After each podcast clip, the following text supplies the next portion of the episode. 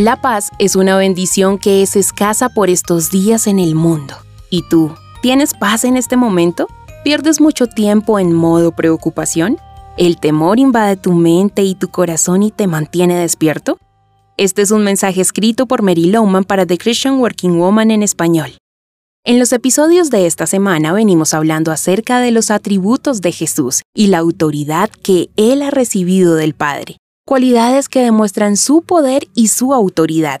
Otro título que tiene la capacidad para tranquilizarnos es la de Príncipe de Paz. Lo leemos en la Biblia en Isaías 9:6, pues nos ha nacido un niño, un hijo se nos ha dado el gobierno descansará sobre sus hombros y será llamado Consejero Maravilloso, Dios Poderoso, Padre Eterno, Príncipe de Paz.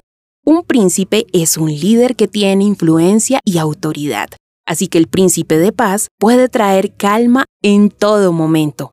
Si eres seguidor de Jesús, tienes acceso al príncipe de paz. Eso quiere decir que no debes estar cautivo por el temor o la preocupación porque puedes proclamar, Jesús, dame paz, y Él te la dará.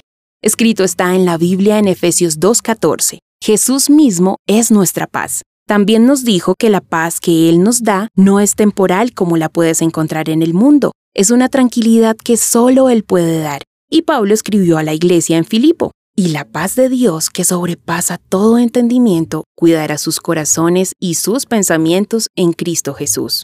Entonces, ¿por qué vives con temor y preocupación? Tú puedes declarar el nombre de Jesús, tu príncipe de paz, creyendo que Él es tu reposo. Proclama este beneficio sobre tu vida. No lo tienes que sentir, solo debes creer.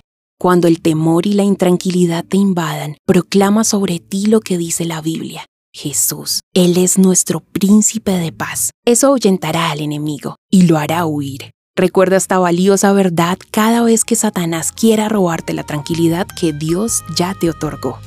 Encontrarás copias de este devocional en la página web de christianworkingwoman.org y en español por su presencia radio.com.